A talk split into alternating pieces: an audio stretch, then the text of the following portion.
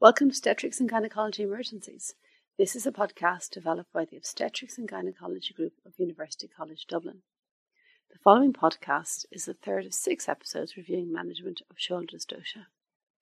We have chosen shoulder dystocia as a third emergency for the podcast as it is a time dependent, acute obstetrical emergency that can occur unexpectedly and is a significant cause of fetal and maternal morbidity.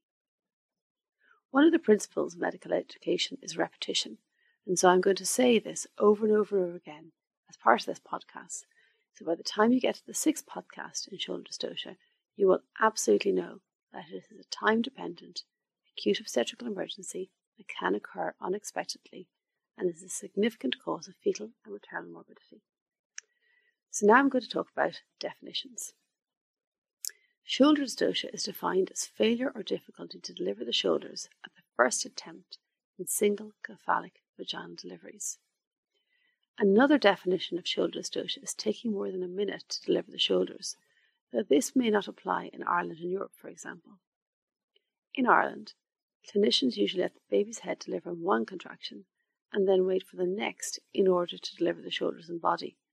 So there may be a couple of minutes between delivery of the baby's head and delivery of the baby's shoulders, and that's normal. In contrast, clinicians in North America may want the baby to entirely deliver in one contraction, so a time difference of more than a minute between delivery of the head and delivery of the shoulders would be abnormal.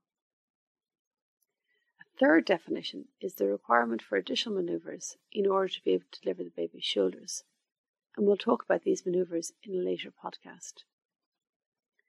As with any complication where there's several definitions, it's important when comparing incidences between centres that everyone's using the same definition. The incidence of shoulder dystocia is usually around 1 to 2% of all births.